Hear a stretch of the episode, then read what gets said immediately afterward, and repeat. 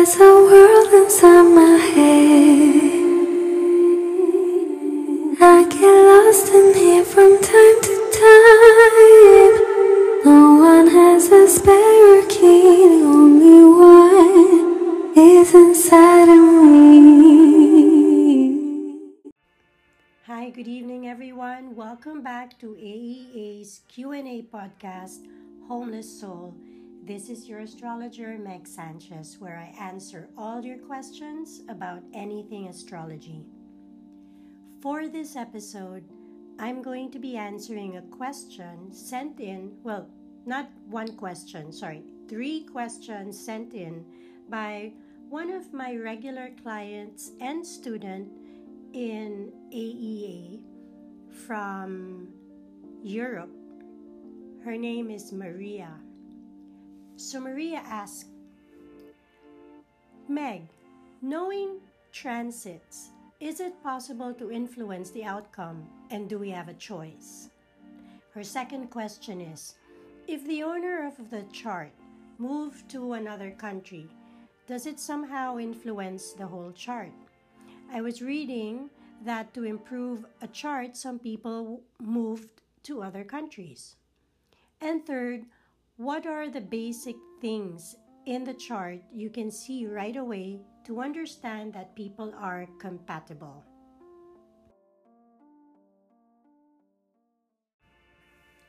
First of all, thank you very much, Maria, for those three questions. Those are three very good questions, and I believe a lot of listeners would be interested in hearing the answers. So let me start with the first one. Knowing transits, is it possible to influence the outcome and do we have a choice? Okay, first of all, before we talk about transits, let's talk about the natal chart. There are certain repetitive patterns and issues concerning different matters on different charts of people.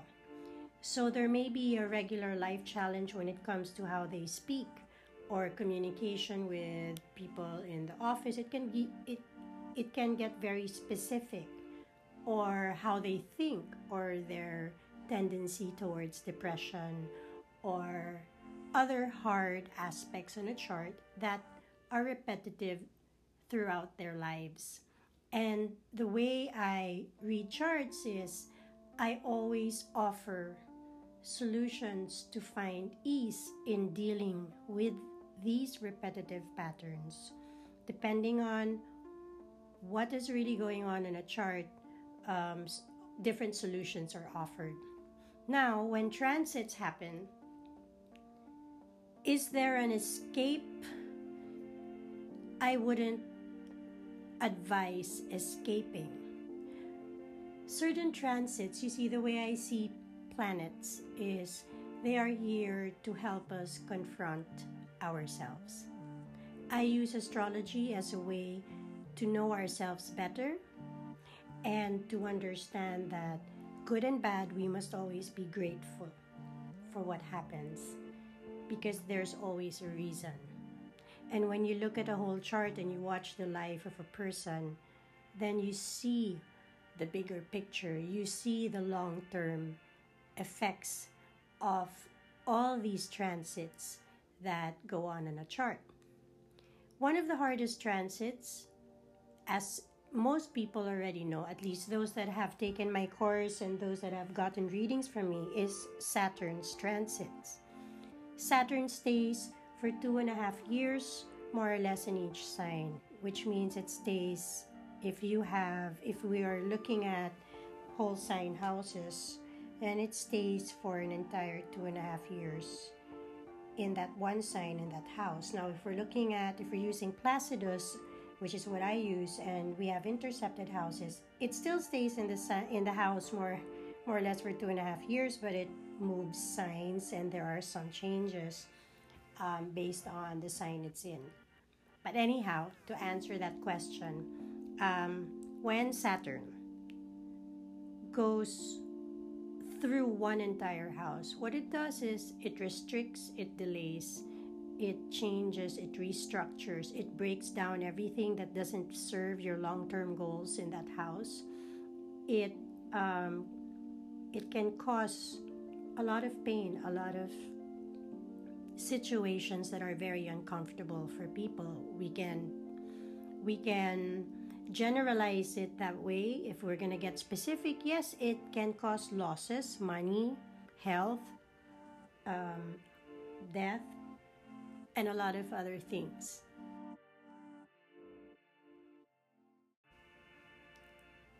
If the owner of the chart moved to another country, does it somehow influence the whole chart? I was reading that to improve a chart, some people were uh, had to move to other countries. Okay, there is a thing as astrocartography. And a long, long time ago, I, I think about, about 20 years ago, when I used to go to a regular weekend dinner with a friend of mine who is a yogini, who invited all sorts of mystics, occultists from all over the world for dinner, for sit down dinner in her house. And in several of those dinners, I'd met this one astrocartographer from Mexico.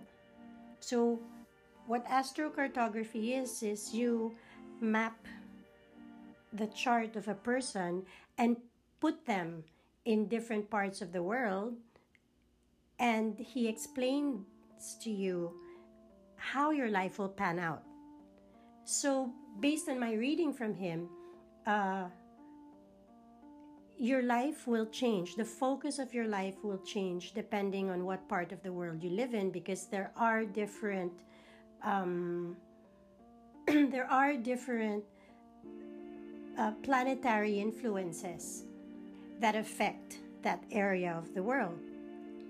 So, yes, you can change the trajectory, you can change certain situations in your life, but that's all on the outward. Your natal chart is still your natal chart. It doesn't change. It's based on the place and time you were born. So, whatever issues you have in your personal life, in your personal chart, will be there no matter where you live in the world. But let's say he told me if I had gone and lived in New Orleans, he said to me I'd be a famous fashion designer. I wasn't interested in that, but if I was a person who was interested in that, then I would probably go there. So he said, in this country, in, in my country, the Philippines, my my main life story is about spirituality which as I can see is happening right now. And it has been that. That's been the theme of my life ever since. So, yes, you can choose these things on the outside, but let's say I ended up in New Orleans and I was a famous fashion designer, those hard aspects in my chart are still going to show up. So, it doesn't really matter what I'm doing, I'm still going to have the same issues.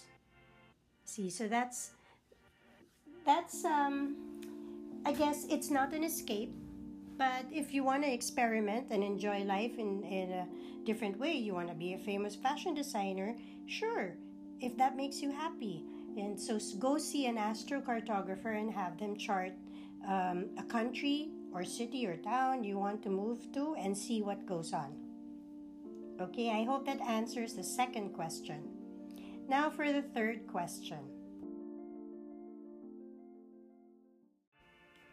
And the third question is What are the basic things in a chart you can see right away to understand if people are compatible?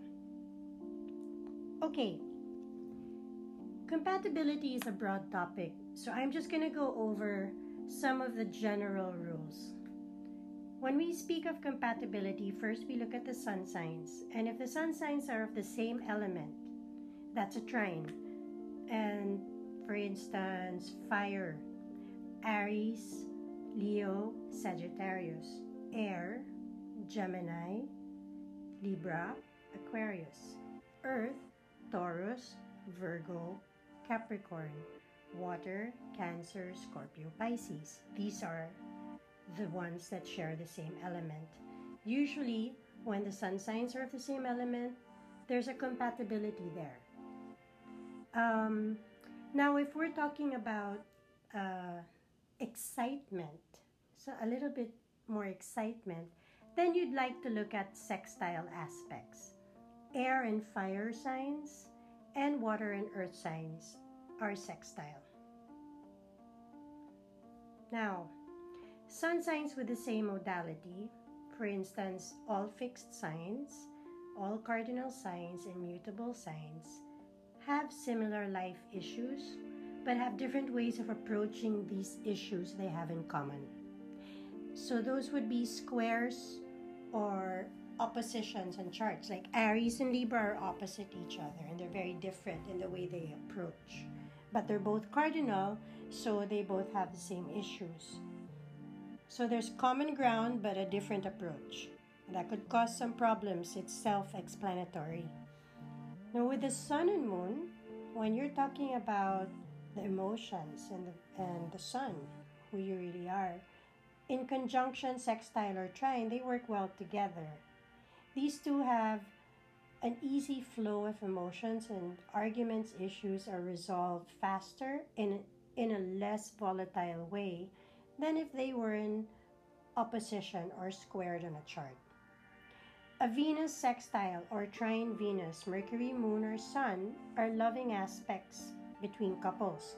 So, if Venus is trine or sextile Mercury, then obviously there's a loving communication, very sweet towards each other or exciting. Sextile would be more exciting, and a trine makes it more comfortable. A conjunction would be they're able to immediately tap into each other's thoughts and have they have the same love language. A Venus sextile or trine Mars strong attraction and sexual compatibility. Um, Venus Pluto aspects, it's extremely intense. These connections are very intense, and al- although, and especially the conjunctions, and it feels all consuming, and it the problem is it can easily turn into an obsessive relationship full of control and jealousy issues. Moon aspects are significant. If a moon, for instance, is in a water element and their partner has an air element, then the water moon may feel that the air moon can't understand the depths of their emotions and they could feel like their partner dismisses their emotional needs. While on the other hand, the air moon may feel drained by the emotional nature of a water moon. So there could be an incompatibility there. So, what you want to look for are moons that share the same elements or are trine or sextile. Mainly, what you need to do is to look to the planets and what those planets represent. And if they are sextile or trine, there is ease. Sextile is a little bit more exciting, trine is very easygoing. If they are squared or in opposition, there are challenges. So, if, and if they are conjunct, they are very similar in nature, but the similarity could either be good or a problem, or both. Lastly, the nodes of the moon. A south node aspect or south, south node aspects show a very strong karmic tie and may feel as if you've known this person before. So it's gonna feel very romantic. You're gonna feel very drawn to this person, but there's gonna be some karma that needs to be cleared out. Sometimes, after it's cleared out, the relationship ends because, as you know, with the nodes of the moon, you need to cut yourself off from it. It depends. You have to look at others, uh, other things on a chart to see how that plays out. The north node aspects tend to be more obsessive, very powerful, insatiable, like you can't get enough of each other. Similar to the Pluto Venus. But as you know, since you took up my basic course, Maria, these are not enough to tell you the whole story. This is a general guide, but we are all complex beings, and so general doesn't cut any ice where the true practice of astrology is concerned. A deeper study of aspects, various types of charts is needed for a more thorough compatibility reading, such as synastry, composite, and D9 charts. So, yeah, All right, Maria, those are the answers to your questions. I hope, though, it serves as a good guidance whenever you interpret charts. And that, my friends, is all I've got for you today. I certainly hope that one podcast at a time, I'm able to shed some light on particular astrology questions you may have. Please don't hesitate to send in your questions. You can PM, you can email, you can hook up to my FB or Instagram or the website. I'll put the links below. Good night to you all. This is your homeless astrologer, Meg Sanchez, signing off. Ciao. And that, my friends, is all I've got for you today. I certainly hope that one podcast at a time, I'm able to shed some light on particular astrology questions you may have. Please don't hesitate to send in your questions. You can PM, you can email, you can hook up to my FB or Instagram or the website. I'll put the links below. Good night to you all. This is your homeless astrologer, Meg Sanchez, signing off. Ciao.